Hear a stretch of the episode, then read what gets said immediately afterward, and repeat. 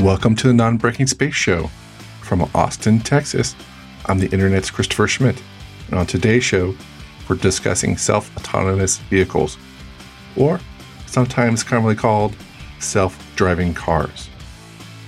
Joining me as co host is Simon St. Laurent, the content manager at lynda.com. On this episode, our guests are Dr. Sean Brennan, professor from the Department of Mechanical and Nuclear Engineering at Penn State also, Paul Schmitt, the director of automated vehicles at Mass Robotics and invited expert at the White House on autonomous vehicles. This show is one Simon and I have been planning on doing for a while. We really wanted to reach out to find experts to find out what is really happening in the space of self driving cars and also try to figure out what the impact uh, a self driving car in our society will have to our di- digital lives so I hope you'll find this conversation as interesting as we did. Before we get started, some things I'd like you to know. The UX Design newsletter is a weekly list of articles, tutorials, and inspiration handpicked by me. Sign up at uxdesignnewsletter.com have the best links of the week sent to your email. Set it and forget it with a non breaking space show newsletter. So whenever a new show is ready, you'll be notified right in your inbox. All you have to do is sign up at newsletter.nonbreakingspace.tv. Did you know that we have a YouTube channel so you can watch our episodes raw and unedited at youtube.com slash non-breaking space show. If you hear about a site or resource listed in today's episode, chances are you'll find it as a link in the episode's show notes, which you can find at nonbreakingspace.tv. Be sure to follow me, Christopher, on Twitter at Teleject, T E L E J E C T. As always, thank you for telling others about Non-Breaking Space and be sure to follow us and subscribe us in iTunes uh, to catch the next episode. Now, on with the show. We're welcoming uh, great guests today for the Non-Breaking Space Show. Uh, our first guest is Dr. Sean Brennan. He's a professor from the Department of Mechanical and Nuclear Engineering from the Pennsylvania State University. Also, he's affiliated faculty to Thomas D. Larson Transportation Institute and director of the Intelligent Vehicles and Systems Research Group. So, welcome to the show, Dr. Brennan. Hey there. Hi, everybody. Glad to talk to you today. And uh, it's okay if we call you Sean. Of course. Okay. And joining us as well is uh, Paul Schmitt. He's the uh, director of automated vehicles at MassRobotics, and he's an invited expert to the White House on autonomous vehicles. I guess we should also make that was the previous administration, and uh, we're, we're, we're, still waiting for the uh, invite to the newest administration by, by the mailbox. Either, either way, I was humbled to be asked. Yeah. It's a pleasure to be here. Thanks for inviting okay. me. Well, we're happy that you're here.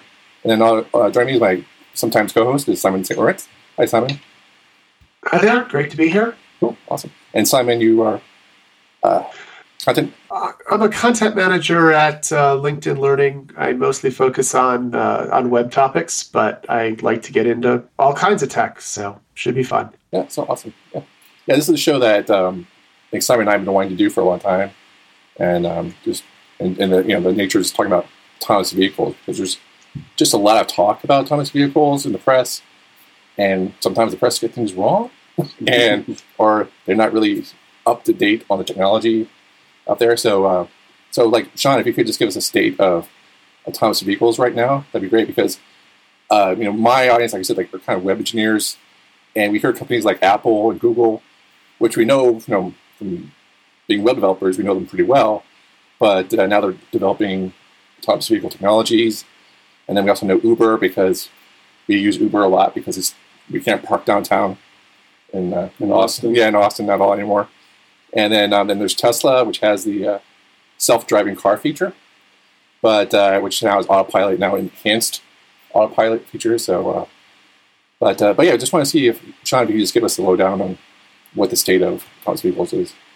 Sure. Uh, for those that don't know, we've been working on autonomous vehicles uh, in the automotive industry for probably about 100 years now. Um, and I say that from the context of uh, most of us actually don't control many parts of the vehicle that we think we do. A good example of that is the throttle. Uh, when you hit the throttle body, uh, many people probably envision a big old linkage that goes from your pedal into the engine, and uh, that disappeared long ago. Uh, computers today have been controlling the throttle body for decades. And uh, one consequence of that is significantly improved fuel economy and the ability to do some neat stuff like cruise control and uh, engine management, engine diagnostics, uh, all sorts of things. And that's just one aspect. Um, but where we're at today really is an evolution in the technology over time. Uh, in the industry, we've defined this evolution in stages, uh, stages one through five. And uh, we really got to about stage three in the, probably, I'd say, middle 80s, uh, maybe early 90s, to where uh, vehicles were doing many of the subsystem functionalities um, without our intervention. And I'm saying things like the automatic transmission in your car and the throttle body whenever you're doing cruise control. And we thought we would evolve into a technology that would work alongside humans. And uh, you'd basically click a button on the highway, it would drive you for a little bit, and then it would hand it off to you when things got dicey and uh, you'd take over. And the reality was that that turned out to be a lot harder than we thought. And so, starting about about five years ago, maybe 10 years ago, um, really motivated by uh, defense funding through uh, DARPA challenges, DARPA Grand Challenge, DARPA Urban Challenges. Um, there was a big push to just skip over uh, that level of autonomy to where fully autonomous vehicles started becoming the main focus. And that really ironed out many of the core challenges of the, the field, particularly understanding the needs for information management, advanced sensors, um, the use of map registration and simultaneous mapping while we're driving and navigating the world, um, how to track objects as they're moving around. And so these are all technologies that have converged and merged. Um, the costs have come way down into where uh, my understanding, talking with industry colleagues, is that um, many of our modern vehicles are essentially software updates away from being largely autonomous in the context of, of uh, hitting a button, being able to drive. Um, the challenges today there still remains some pretty hard um, technological challenges. I think we'll get into that in the discussion. Um, and there's some interesting ethics and legal challenges as well. Uh, I love the intro, Sean. Great job. Um, just, I mean, you start off with a very broad question. so there's a, there's literally a thousand different ways that we could we could go with that. But I, I think to, so I think, you know, Sean did a great job of bringing us to I think where we are today. I, I think the big picture to me of, of where we are today is it's very exciting. Uh, there's a, a, number of companies that are actively working on this technology, and I think, and I think maybe we want to initially just lay some groundwork to prevent confusion because it's very easy to get, confused. Okay. Um, I, um, like the, the Tesla system, for example, the autopilot system, mm-hmm. you know, I would classify that like a, as a SAE level three system. Okay. Uh, Sean, maybe we could debate that, but um, and what, what that is is you know the, where the, the, vehicle does take you know, longitudinal lateral control of the vehicle, but the driver is still needs to be aware of of this, the situation, what, what's happening in, in the vehicle. Mm-hmm. Um, whereas a level four and level five uh, systems, and depending upon the type of level four, you know the, the driver can you know can be really uh, out, out of the picture totally. So, mm-hmm. um, so I think so um, and I think what Sean was saying earlier with, with the DARPA funding and with, with uh, um, enabling, uh, you know, pushing uh, the research and, and, development to level four and level five is, is really exciting and, and, very powerful. And I think that, as Sean was saying, that took away a lot of the technical challenges. For me, one of the biggest ones is that for level three, there's actually two drivers in the vehicle. If you think about it, right? Yeah. There's one. One of them is human. Um, and so there has to be some type of really good communication between those two drivers. Mm-hmm. And and uh, and if one of those drivers happens to think that the other driver is a level five, um, you, you, can get into some problems. So um, and, and I think and it's that those communication of, of, of the human driver knowing what the the non-human the AI driver is is doing is not doing, and the that the user interface challenges there. there there's very significant technology challenges there.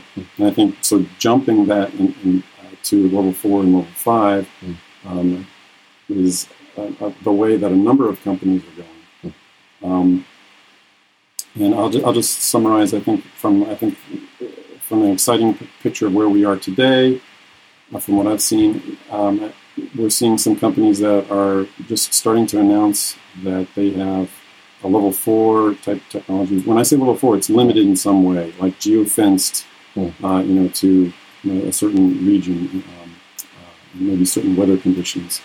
Um, but it can take maybe full uh, full driving uh, over uh, the full driving task. Hmm.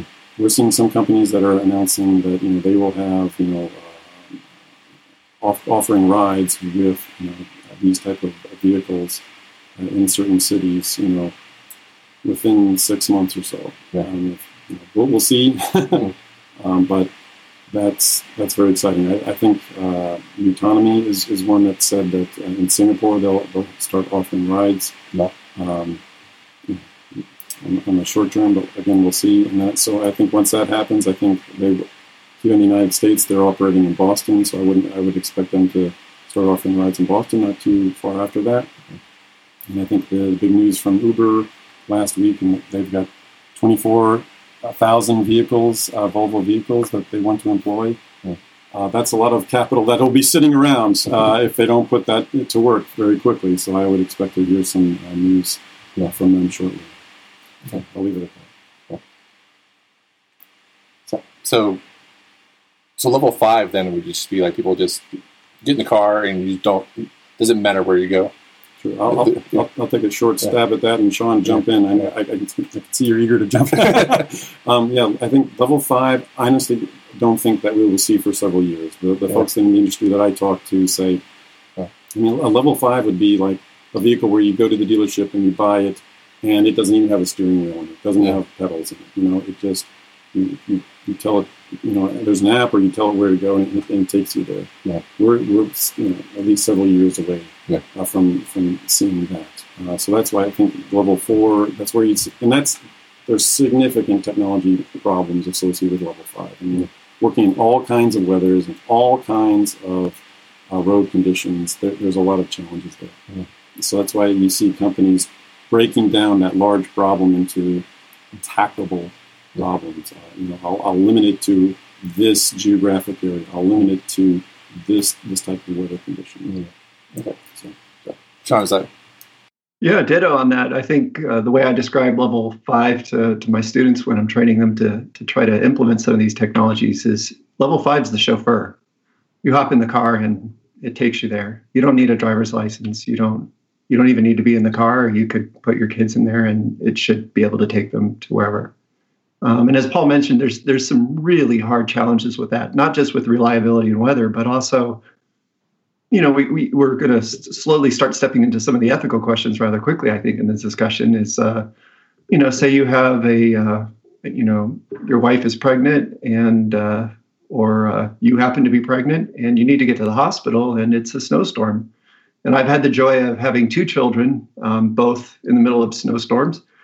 And, know, having a car that would refuse um, refuse operation for very legitimate and ethical reasons. Um, and then also have a situation where the driver might be um, not licensed or trained enough to operate the vehicle, and yet you get into emergency situations. And so it starts to become a question that, uh, as vehicle engineers, we really start having to tackle questions about ethics and societal choices and um, how to assist people, how to make really large life and death type of decisions even though really what we've been trained to do is move a vehicle around safely. And uh, that's that becomes really hard. You know the domain space that we're working in is really growing faster than our capability to learn it. And so we find that um, i think in all of our fields i think paul would agree that our arms are getting larger and larger in all of the different disciplines we have to hug together and make work. And so a lot of the the core challenges you know go well beyond vehicle engineering and go deeply into ethics and psychology uh, human factors um, civil engineering um, even the, the ability to manage and, and control traffic congestion with autonomous vehicles. That's a that's a very difficult and open question right now. Well, like with level five, like you talked about it being the chauffeur, chauffeur, but even with level four, though, if you know, with, with even with Tesla's autopilot feature, you know, if if that was you know main but mainstream and popular enough, like like how how do you see this affecting like normal traffic patterns and, and stuff like that? So you know, level four on the level of uh, the Tesla vehicle, you know, I'd say nominally highway driving to where high speed driving, very well uh, confined environments, uh, very short, um, uh, short but infrequent uh, major decision points, whether or not you need to make a, an on ramp or an off ramp, not long term durations of tough decisions, for example, navigating, you know, complex pedestrian traffic. Um, I think that's on its way, and already with traffic patterns, uh, there's the potential that um, we have to start thinking about it. One of the places that we know that we want to go rather soon is the ability to start platooning vehicles on the highway to increase vehicle throughput. Um, it has some huge implications. what, what do you mean by platooning? Oh, okay. So platooning is um, the ability to have a lead vehicle coordinate. Usually, there's there's levels of platooning. Um, usually, start to coordinate uh, the throttle and brake inputs from a lead vehicle to the vehicles that follow. And so, many of us would like to tailgate, um, especially if we're in a tractor trailer, would like to tailgate the vehicle ahead of us to just push the wind out of the way. I mean, we could get a, like a 40% or better even uh, fuel economy improvement by not having to move the air out of the way. And so, if we can try to get nose to tail on those those vehicles, what we call a platoon, um, it offers some significant economic advantage. Um, that 40% is is could be the difference between an average performing and the best performing um, uh, business models for all of the trucking companies out there. The challenge that Even just in a traffic jam, that's what I want is to just be able to say, follow the car ahead of me. I don't, you know, we're doing five miles an hour. I don't want to have to pay attention to this. Bingo. Yeah, and there's there's a name for some of this. Um, it's it's an evolution of the cruise control technology. Cruise control, we set a speed and, and the vehicle goes, and then we now have evolved to automatic cruise control (ACC) systems, which use essentially radar systems. Um, some have some variation on that, but basically radar systems to slow the cruise control setting down, so that if we're in stop and go traffic, we can follow the leader. We're still responsible for you know core brake and throttle function, but we're not really taking advantage of the close space keeping to remove the aerodynamic load. Then there's the what we're when we talk about platoons, we're starting to talk about what's called cooperative um, uh, adaptive cruise control (CACC) systems for short. And in that case, we're starting to talk about vehicles that are operating nose to tail, and the lead vehicle is communicating with the following vehicles its brake and throttle inputs and they're very carefully coordinating the the leader follower behavior so that the leader can't essentially lock the brakes on any of the following vehicles and have this disastrous you know multi-vehicle pileup. And so where the technology is going where we talk about level four is uh, these type of emergent behaviors merging behaviors where you know if we have these large platoons of let's say you know 30 to 100 trucks going in a platoon down the highway it very much looks like a train of, of vehicles. And many of the rules of the road that we currently live by um, might have to be modified. You can't essentially disassociate a platoon at the you know the intersection of you know 270 in the Beltway in DC and suddenly let all the trucks try to navigate that. I mean, it would be probably the perfect storm in creating you know a, a multi-vehicle uh, traffic jam that would take most of the day to dissipate from then on. And so, from the standpoint of policy, we then have to start thinking about the rules for platoons. They're going to be different than those for vehicles. We do have to have rules about when they're allowed to associate and disassociate. Uh, we'll probably have to have some type of change in the infrastructure. We'll have to have different types of lane geometries to allow us non platooning drivers sometimes to get around the platoons. We'll have to train people how to accept those on the roads and, and develop um, acceptable behaviors on both ends. So it's going to be interesting. And when we're already starting to talk about traffic, I mean, the throughput on on these platoons, some people estimate could be three times as many vehicles or more. Um, but if that's going to come at the cost of having maybe 10 times as many traffic jams in the Beltway, that's something that we need to think about and, and plan for. And it's difficult to start analyzing these individual behaviors at a level of complexity of an entire infrastructure network, um, especially because the technologies themselves are evolving so quickly. That's fascinating.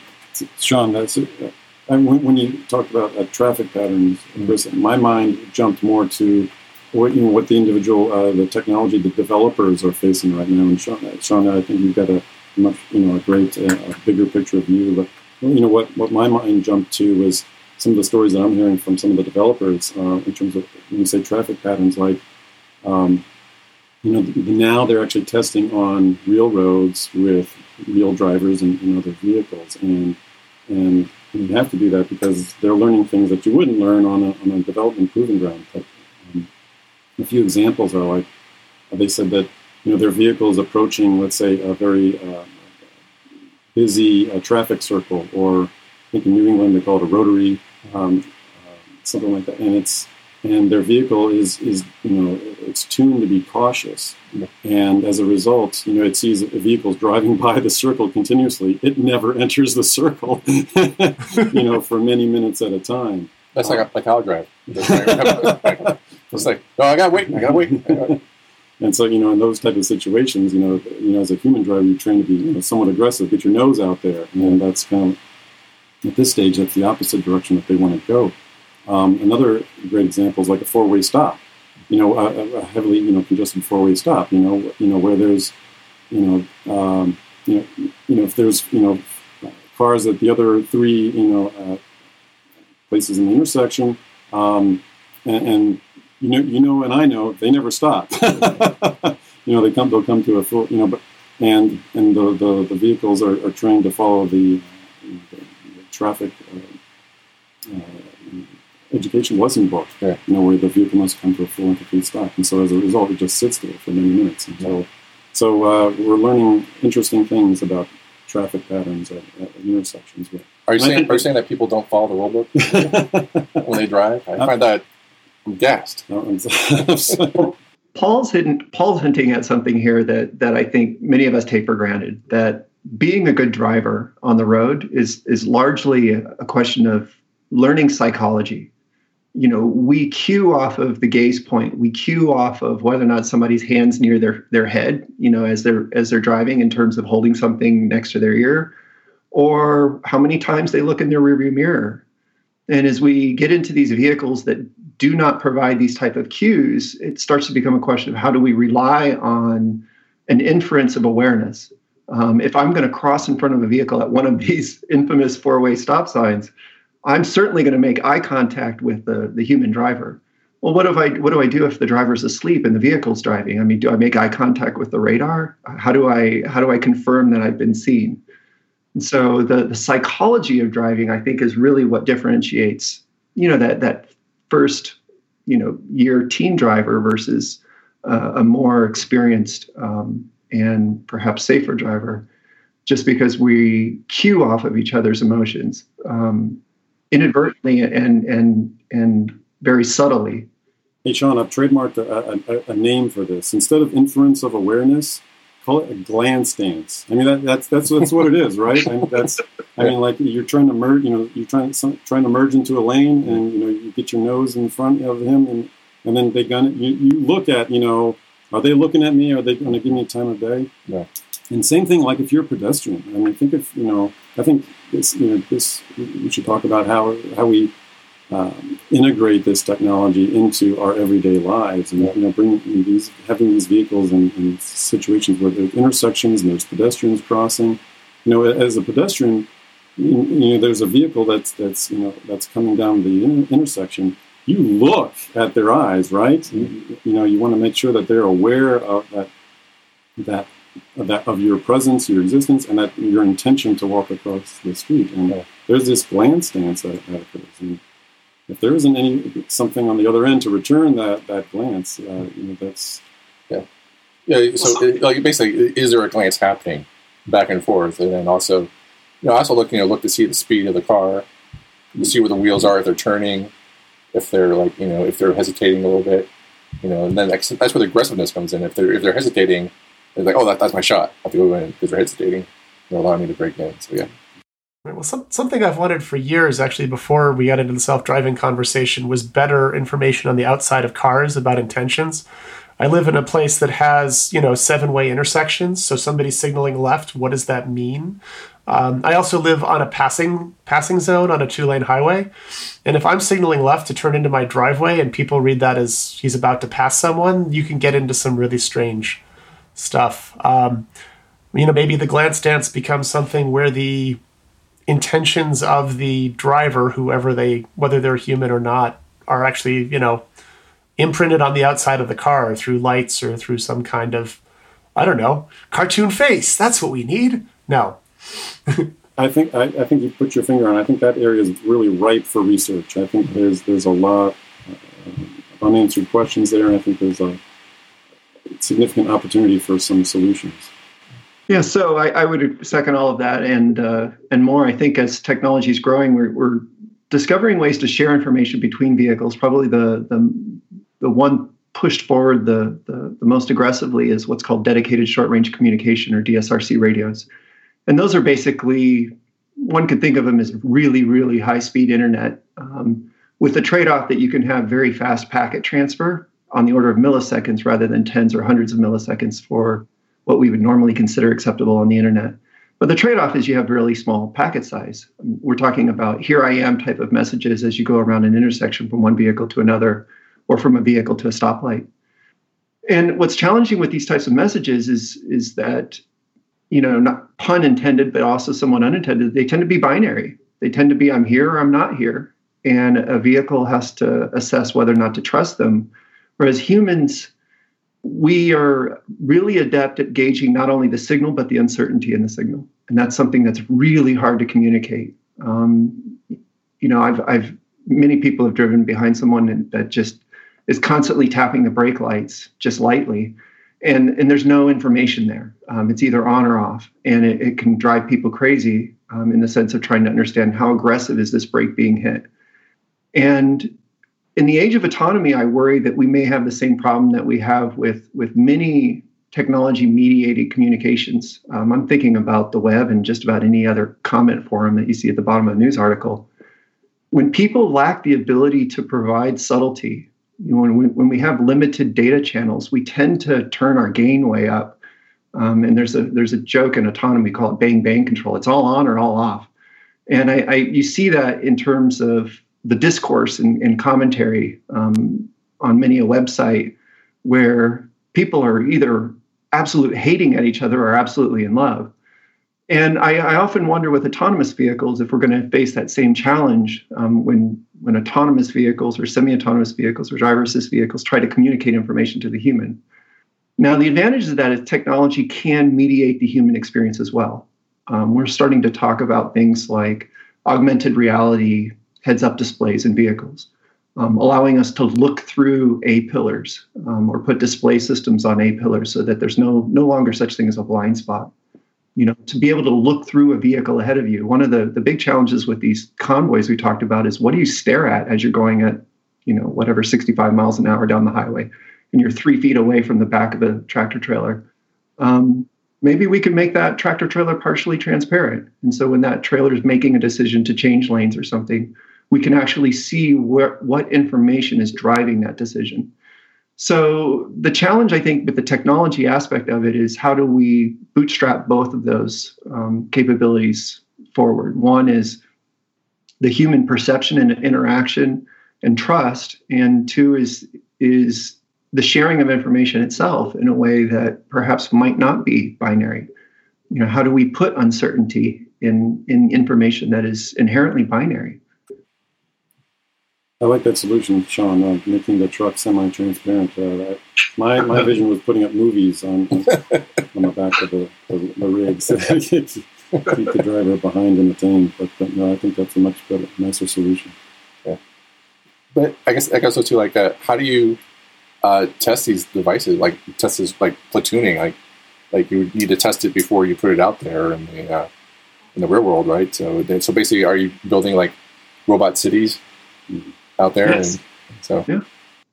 Um, Mcity is a good example of that. Uh, colleagues at University of Michigan are, are focusing on um, you know low speed pedestrian arterial type environments. Um, highway testing is impl- implicitly taking place by many of the OEMs um, that are out there testing their vehicle, primarily in highway situations. Um, the U.S. government has designated 10 test track facilities um, around the country starting in January 1st, 2018 to be uh, designated autonomous vehicle proving grounds. Um, implicitly, it also means uh, connected vehicle proving grounds. But you're asking, you know, a trillion dollar question, which which comes down to not only how you test it, but how do you trust it. You know, what what should be the corner cases Um, does a, a vehicle that claims to be autonomous on a highway have to work under a blinding snowstorm with iced up roads at 65 miles an hour with you know two flat tires and a broken windshield? Um, nobody would assume that that would be appropriate. But how far do you back away from that? You know, dark night scenario to get to a blue sky scenario. If we have autonomous systems that only work when the sun is shining and the roads are clear and there's no traffic and all the lane markers are well painted, et cetera, et cetera, it, it, it becomes meaningless. And so finding the those edge cases that all manufacturers agree on and all regulators agree on, that's a real challenge. It's not sufficient to just take an autonomous vehicle out and have it pass a driving test because implicit in the driving test that we humans take is that we will learn. The driving test is just the minimum to get back out on the road and participate. And that's a very different type of driving test than one that is supposed to exercise the system's full functionality. And we haven't yet figured out how to do that. I think that, that's the fairest way to answer that is we, we honestly don't know how to do that right. We have ideas and we can talk about that at length. We don't know was it something like I'm just gonna throw this word out there, like it's uh just this, it solves all problems, but like artificial intelligence, like would if, if I bought an autonomous vehicle and it would learn from me how I like to drive, would then be then it could learn my psychology of driving, and then become my unique vehicle for driving. Would you feel comfortable with that? yeah, because I totally trained it.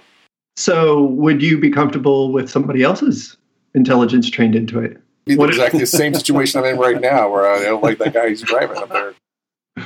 Would your insurance company be comfortable with that situation? Exactly, and and I.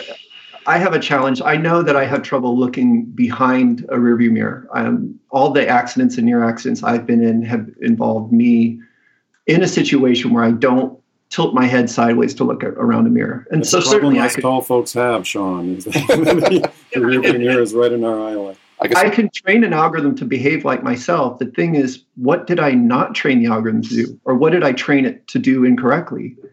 And so the one of the we're getting into what it's called verification. How do we know that training actually occurred? And, and what we would like the algorithm to do is to speak back to us in some way, some manner, to let us know what was learned. Can you instantiate the learning into something that we as humans can understand? And so the verifiability of the algorithm is of immense importance, so much so that you know many of the algorithms that people are promoting um, for learning on the road would never be allowed in aircraft. And honestly, I, you know, my opinion, the aircraft problem is much much easier than the road problem. Aircrafts don't have pedestrians that are going by them as they they fly through the air. You know, they don't have clearance distances from oncoming aircraft that are measured in you know maybe one tenth of the aircraft's width. That would be unheard of. Um, you know, we would be talking about Blue Angel type driving every time anybody was in the skies if we wanted to compare it to what we routinely do as, as highway drivers or, or normal driving. Um, and so, you know, verifying what we learned and, and what artificial intelligence means is, is a really difficult problem. Um, and I think that's that's gets really deep at the core of what these algorithms are supposed to help with, but at the same time, they can hurt us as well. Sean, I, would summarize it in saying that you know we're struggling with defining how safe is safe. Mm-hmm.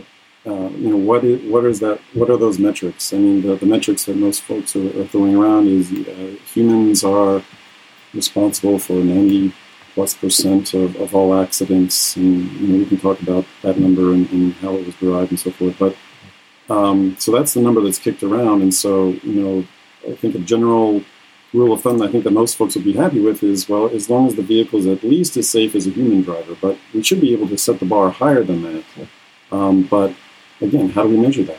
Um, and I and everyone in the industry is, is, struggling with that, and so that's why you're seeing uh, and I'm hearing companies just clamoring for um, facilities and areas to test mm-hmm. um, because, you know, absence of a clear answer to that, they're putting thousands, millions of miles uh, on their on their test vehicles, um, and and I know Tesla is using that, and some other companies are using that as, as the metric of we've driven this many miles right. without an accident, and there's a lot of holes in, that metric. But um, to be fair, you know, whatever metric that we come up with, there'll be holes in, in, in that, um, uh, that, that you could drive a truck through. well, I mean, let's with experts on the the call here. Let's talk about probably the biggest hole is that if we have a human behind the wheel that's interven- intervening every time the algorithm makes a mistake, and then we say, okay, we're not going to count that 20 feet that the vehicle drove as part of the 2 million miles that we used to train it, what does those 2 million miles mean? Um, if, we, if we take out all the difficult situations because humans are intervening, if we if we include that and it misbehaves slightly, but then we retune the algorithm slightly to adjust for that misbehavior, most of us would agree that the testing of the previous 2 million miles might not be representative because that behavior that you just tweaked may have some unintended changes that were previously fixed that we just suddenly unfixed because we've we've tuned the algorithm slightly uh, to be slightly better under this one situation. So, you know, the verifiability of the algorithm becomes a big challenge. Um, most this is the core IP of most companies, and so the algorithms themselves are closed off to external review. Um, I joke with Paul before. I think last time you and I had dinner together, we were talking about you know the, the limited space available for academic work in this area because the algorithms themselves are growing so quickly and in such a closed off manner that knowing what's under the hood um, from a software perspective that's that's actually what makes or breaks these companies um, and we're seeing lawsuits about that we're seeing companies aggressively recruit um, engineers that have a good handle on what these algorithms do and mean. Um, but the verifiability of the algorithms ultimately is, is, is the key the key test. Um, and so the way that we're actually practically approaching it is we use these rules on the road, these these data that we collect to run simulations repeatedly, and then the the the corner cases, the problem cases in road we tend to use those to redefine the simulations. Um, so we can run, and I'm not exaggerating here, tens of thousands, if not millions, of simulations um, of vehicle behavior under particular algorithm cases. But we want to make those simulation cases count. We want to put them through their paces and define the worst case scenarios. And I think that's where a lot of the the interesting data gathering is taking place. It doesn't even have to be autonomous for us to gather that data. And so I envision probably about the next five or 10 years, these OEMs are going to be operating these vehicles. A lot of it will be a hands off case, you know, basically collecting the information necessary, the maps, the routes, the human behavior, the, the corner cases that, that we need to think about that people may not have anticipated, and then coming up with elegant algorithms to test um, autonomy at increasing levels under these cases, and then using that to verify and certify um, the situations. I, I, agree. I think for me, if I were to describe the ideal situation, you know, I, I think all the, the, companies are clamoring, as I mentioned, for you know how safe is safe, and I think if we had one, you know, an agreed upon standard, um, and we could, you know, set some metrics up against that, I think if, I mean, let me, let me describe the situation. So, like, you know, insert your brand of vehicle, you know, Uber or or whatever, you know, comes up to your door. You know, you some some requested the vehicle on your app. Mm-hmm. Uh, you selected the driverless one, of course, because it's a third of the, as expensive as as the other option, you know, the, the drivered uh, option. Um, the, the, vehicle comes to the end of your driveway at your home. The door opens by itself. You look inside. There's nobody in there. Yeah you know, what would make you feel comfortable getting in the vehicle? Or even a better question, what would make you feel comfortable putting your children uh, in, in, that vehicle to, to, have it take them to soccer uh, practice or something? Probably free Wi-Fi. yeah, the Wi-Fi symbol on the side. yeah. Um, or, I mean, because right at where we are, it, it's going to be the brand of, of, of, the manufacturer. And like you're talking about, Sean, you know, it's, it, that's they're going to be their, their core competency um, that they're going to aggressively protect. But I think what if we had something like a five star system, you know, like we do for, for passive safety, for airbags, and, you know, where the vehicle pulls up and you can see this one has three and a half stars. But, but this, um, but this other one, this other app will send a four and a half. So, you know, people know four and a half is better than three and a half, and why can't I have five? Um, and I think if you know if we had you know, uh, an SAE or an independent, you know, standards organization or, or NHTSA or you know, some uh, some organization to come up and set a standard. And I, I agree, Sean. I think it would have to entail like tens of thousands, you know, a million of these corner cases, and that, that you can run. Uh, it would have to be some way that you could run your algorithm against all those corner cases um, very quickly and, and, and with, with, clear metrics on past fail conditions. Um, I think that's that's what I think the industry would welcome with open arms, and I think we, the general public, would of course welcome with open arms. Yeah. Well, it sounds like we just need a. It's just like a system, like you know, you can do four or five stars or whatever. Like like how like Uber and Lyft have five star systems for drivers and, mm. and rating, you know, riders, right? So, you know, it just seems like you need uh, some sort of arbitrary rating scale, and just get people hooked on. And if it doesn't work, and he's like, oh well, that was terrible. Yeah, you want from that. But uh, but yeah, but but you're talking about how people just show up to an empty vehicle and you just like it's some sort of like transformer or that, you know, like robot, robot or something like that. And uh, but that, that kind of calls into question like what type of you know industries or like you know niches that can come up of, of having autonomous vehicles. Like one, we always assume like I'll just buy a car, it's autonomous, or I get an Uber. Is there something else that like like now we can it doesn't matter where we're trying to drive to a place. We can just get into a car, work on our phones or whatever like that. Does does that open up new industries?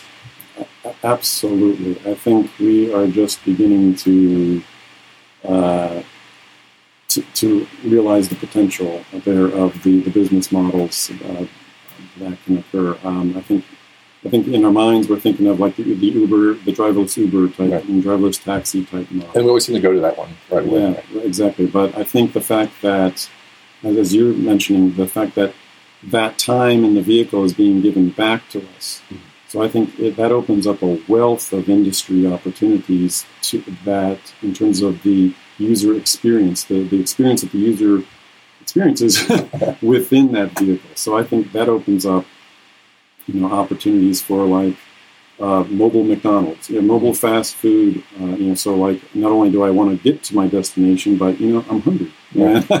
and I could you know I'll have you know I'll have the time where I can you know grab a burger.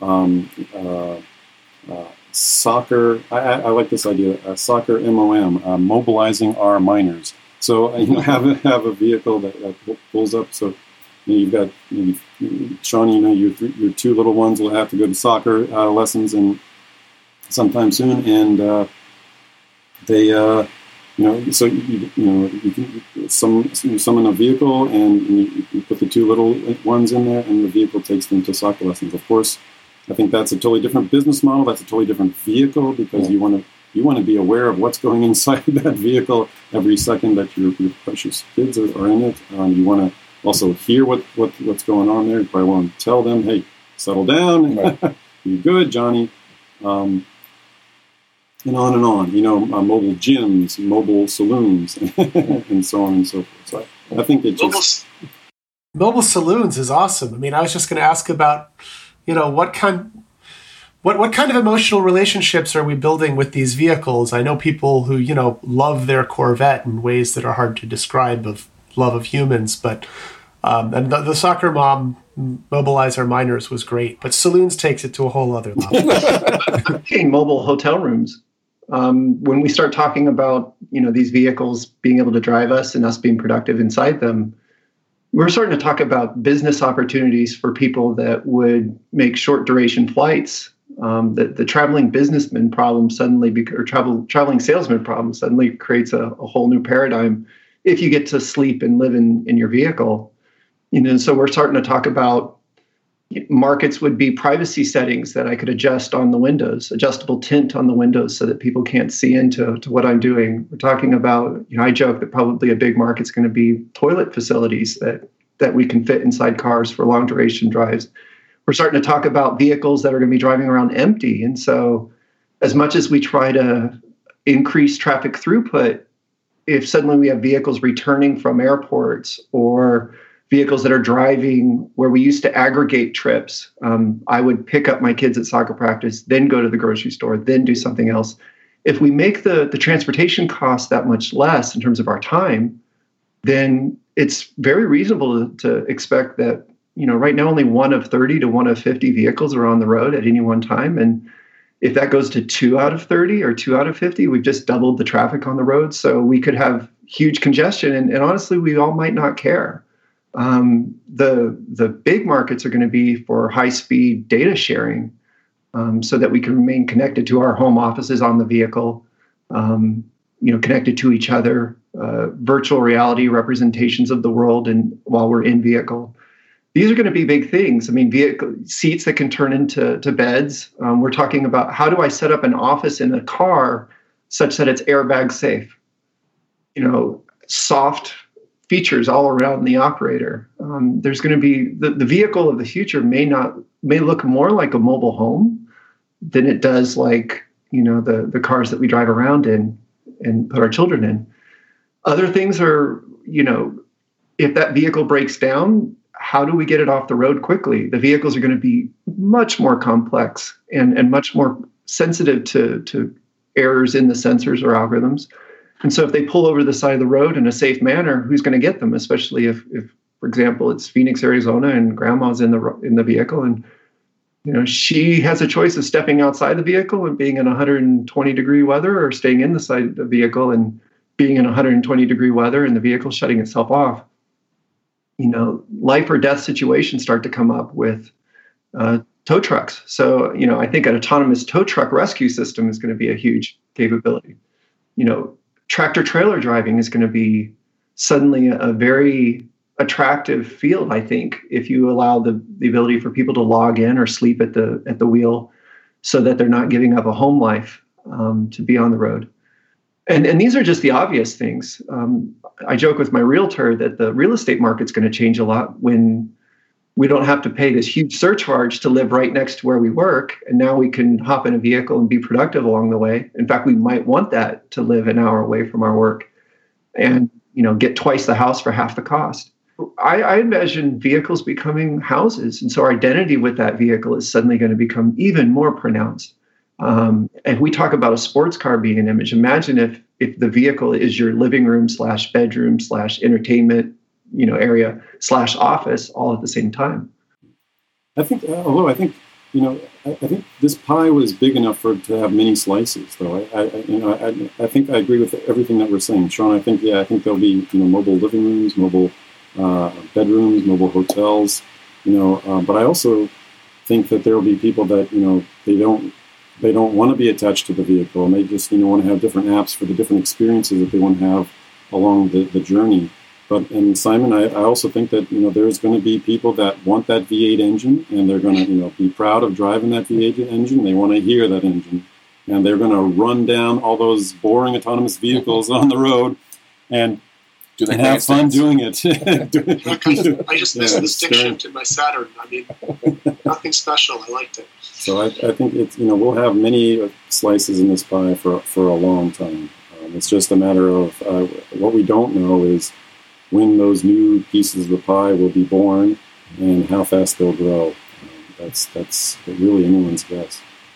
Yeah, it just seems like also like Deshaun's like you talked about like like one out of fifty to two, I guess one out of twenty five cars are being on the road, then was that due to our our road infrastructure, right? Is that you know we always hear like every you know election year our infrastructure is terrible. We need to get it uh, up to up to up to like par, and then also um, you know um, you know are we going to invest in better roads? And as a, and having better roads helps the sensor. I don't know. You guys would speak to that. Like better roads, better like fresh paint for lanes, it helps the car, self-driving car. Or will we care? I mean, I, I, I last year I talked to a friend who's working at an uh, at company, I'll just say an intelligent shock company, uh, shock absorbers, and mm-hmm. uh, they see an opportunity in automated vehicles where the automated vehicle will have a map, and it will know where the potholes are, yeah. where the speed bumps are, and so now can actively dampen those out, which that's engineering speak, meaning you won't feel the bumps. Yeah. No matter you know, even if the, for poor road conditions. Yeah. Um, so, you know, will that be in every vehicle? No, but you know, so you know, the, the, that could be an argument for we could live with worse roads longer. Well, it's like they, there's no way that cars would go through New Orleans because every road, every five feet, there's a pothole. So, and roads, you know, our meaning of roads might change a lot. Um, you know, when we get into deep penetration levels of, of autonomous vehicles, we're starting to talk about things like negotiated intersections.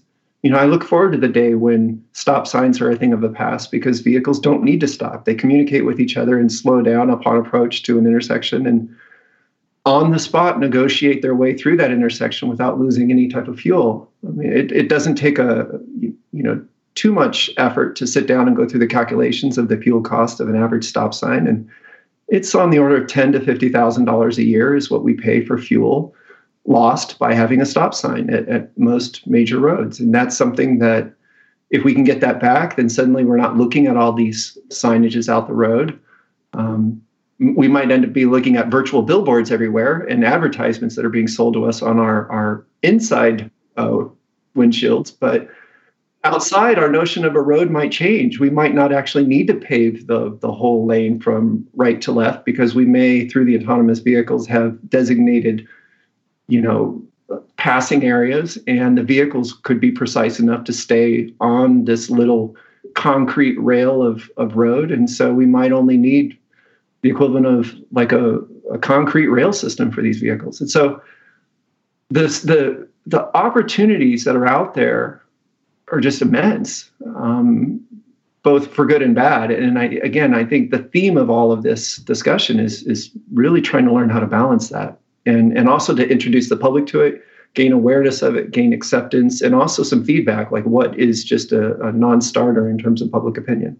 Yeah, I agree with all that, Sean. But I, for me, the you know when the, the, the, piece of it where the, the vehicles are talking to each other or they're talking to the, the intersection, that bit of it, that to me, that's decades away because um, that requires the vehicles to be talking to each other, you know, through the DSRC radios like you were talking about earlier, or the 5G communication, and and and for that we would need you know almost near 100% penetration of that technology, right? Um, and I agree. I think we're probably two or three decades away from. But it's the kind of thing where I talk to my kids, like take a lot of pictures of intersections and billboards. People are going to look back at that, and that's really going to name the era that we live in today. Um, and and our notion of what lane markers are might disappear. We might just have these QR codes that are painted on on these random signs next to us that designate to the vehicle exactly where it is, where its position is relative to the world, far better than a lane marker might. John, I want you to, I, I want to plug something that you, have been working on, uh, you know, and, and, touch what you were talking about earlier. You know, you were saying that, you know, for when the, the vehicle breaks down, you know, with the vehicles will have a number of redundant systems on board. And so it'll know when, when one of those systems has failed, it'll still have enough capability that it can you know, pull off to the side and request for help. Um, you know, one of those systems is certainly the, the global positioning system that, that enables the vehicle to, to know where it is. Um, and there, there really isn't a backup for that system, um, and you know, and that can fail in so many ways. Like you know, in urban canyons and downtown cities, where you know the GPS signals can get bounced around and lost. You know, the vehicle you know, can struggle to actually know where it is within you know several feet or several meters. Um, and there's only one system that I've ever heard of, Sean, that that could possibly be a backup for that system. That's this technology that, that you've been working on. I mean, if you can describe that for folks, to me that's fascinating, I think there's lots of opportunity there. Yeah, so you know, recognizing that GPS is an Achilles heel for many of these systems, we've been working for about 10 or 15 years now, Paul, and, and you've been a good part of that discussion about developing landmarks um, in sensors that are already on the vehicle um, we've done everything from inertial sensing, you know, the accelerometers that are in our vehicle or the, the gyros that are in our vehicle to measure our spin and balance of the vehicle. Those create fingerprints um, that allow us to, to verify where we are on the road. And uh, using wheel odometry, we can then predict forward. Um, we've been moving forward with that to visual landmarks. Um, that that capability is something that uh, is quite robust now, particularly um, uh, you know, Sebastian Thrun, um, one of the, the early architects for the, the fleet that eventually became the, the, the Google's team, um, they're well known for developing visual ways of, of representing the, the world and landmarks and creating maps. And so it's no surprise that the key players in this field are going to be data providers um, and data management systems because that verification really is going to take place the same way we as drivers verify. We glance at the road. We've probably driven most roads that we've, we've been on hundreds, if not thousands of times. And we can glance at the road and, and verify our situation and then look away and have a conversation. And the reason we can do that is because we keep within ourselves, you know, these roadmaps of, of key features, key decision points, and we're allowed to disengage and that level of data compression is something that we're learning how to do. We as you know all engineers in the field are learning how to do but it is something that that i've been working on for about a decade now. Well i think this is a good spot to wrap up. So it's been a great great hour. Look i'm more excited and scared than i was an hour ago. So. Yeah i'm still trying to decide what it'll look like at the car dealership but uh, yeah and i think you know the scared part you know, I would echo back the comments that were made earlier about the potential for lives saved um, in these systems. It's it's quite profound, and that that for me, and I know for Paul as well, and and almost all of our colleagues. You know, this this has gotten a, to be a really quote sexy field lately, and a lot of attention's given to autonomy. But what's driving a lot of this is the awareness that human decision making is becoming the weak link, and as we get more distracted and more connected and more um, information overloaded on the road. Uh, the idea of leaning on autonomy to help um, is, is shows great promise. I think the thing that we need to think about though is what are we giving up? Um, eventually, we're all going to not know how to drive well, at least not compared to the algorithms that are available to us. And as society, we're going to go through a change. And I think thinking through that on the level of you know trying to anticipate what will happen would be, you know, we're we're now putting together the assembly line for the Model T, you know, back in the 1900s, and we're trying to think about, okay, well, what's urban sprawl? What's smog? What's a traffic jam? And these are all things that didn't exist, you know, in the late 1800s. And uh, so, with the promise of mobility and assistance to society, we have to try to think of the secondary and tertiary impacts as well. It's exciting. And so, uh, I think uh, I'm glad to see so much attention and, and have this opportunity to talk about it because I think it's in our lifetime going to be one of the most profound changes that, that we get to experience. Yeah, I agree. I think it, this has been a fascinating progression. I mean, we, we had the information age, which quickly followed by the information overload age, which was quickly followed by the age of distracted driving, which we're in now, and now we're you know approaching the age of automated vehicles. So it's it's interesting uh, set of uh, directions that we, we follow. But I think it's absolutely exciting. It's absolutely fascinating. I mean, we're on the cusp of a, a lot of things happening. I, I, mean, when Sean and I were last having dinner, I think you know the the, the news, big news articles in, in, this field would happen like you know, once a month, once every other month, and now I mean it's like every week there's significant news and breakthroughs in, from from all the way from you know down at the, the sensor level capabilities, the, the, the capability and the cost of the sensors um, is the capabilities going up, the costs are coming down. It's, it's just fast and impressive. Up to the subsystem level, up to the, the, the, the vehicle technology level, the AI, all the way up to policy. Um, and so it, there's just so much happening. It, it's it's it's impossible now for me to keep up with, Sean, uh, you're, you're, in it full time. I know I'm, I'm, sure you're struggling with it as well. Um, but just, just uh, overloaded, overloaded, but uh, but amazing, and, it, it, and, it's it's fun. So um, I expect some, and I think here in the next upcoming year, I think uh, you know when, if we have this podcast again in you know, mm-hmm. one one year, it'll be really interesting to look back, and I think uh, I think we'll see uh, a number of milestones being hit. Well, I'm game for being back here in a year. you guys are. So. Let's have turkey together though oh, next time. How's okay. that? Sounds good. Let's all get our autonomous vehicles and get together. there you go. Okay. One's with toilets and Wi-Fi. I'll get on the McDonald's one. okay. cool. Um, Sean, is there anywhere uh, people online can get reach out to you or I'll follow up with you? Yeah, yeah, I'm, I'm available. Um, my uh, address is sbrennan at psu.edu, S B R E N N A N at psu.edu. And Paul? Sure, yeah. Um, if you go to um, our website at MassRobotics, uh, M-A-S-S Robotics, all one word, dot .org, massrobotics.org, you can uh, find my contact information, but it's uh, uh, Paul S. B A U L S at massrobotics.org. Happy to converse with folks. Cool. Well, thank you so much, gentlemen, for, for being on the show. My pleasure. Thanks for asking me. Well, thank you, Chris. Great seeing you, Sean. Yeah, you too, Paul. We'll have to do dinner again here soon. I look forward to it.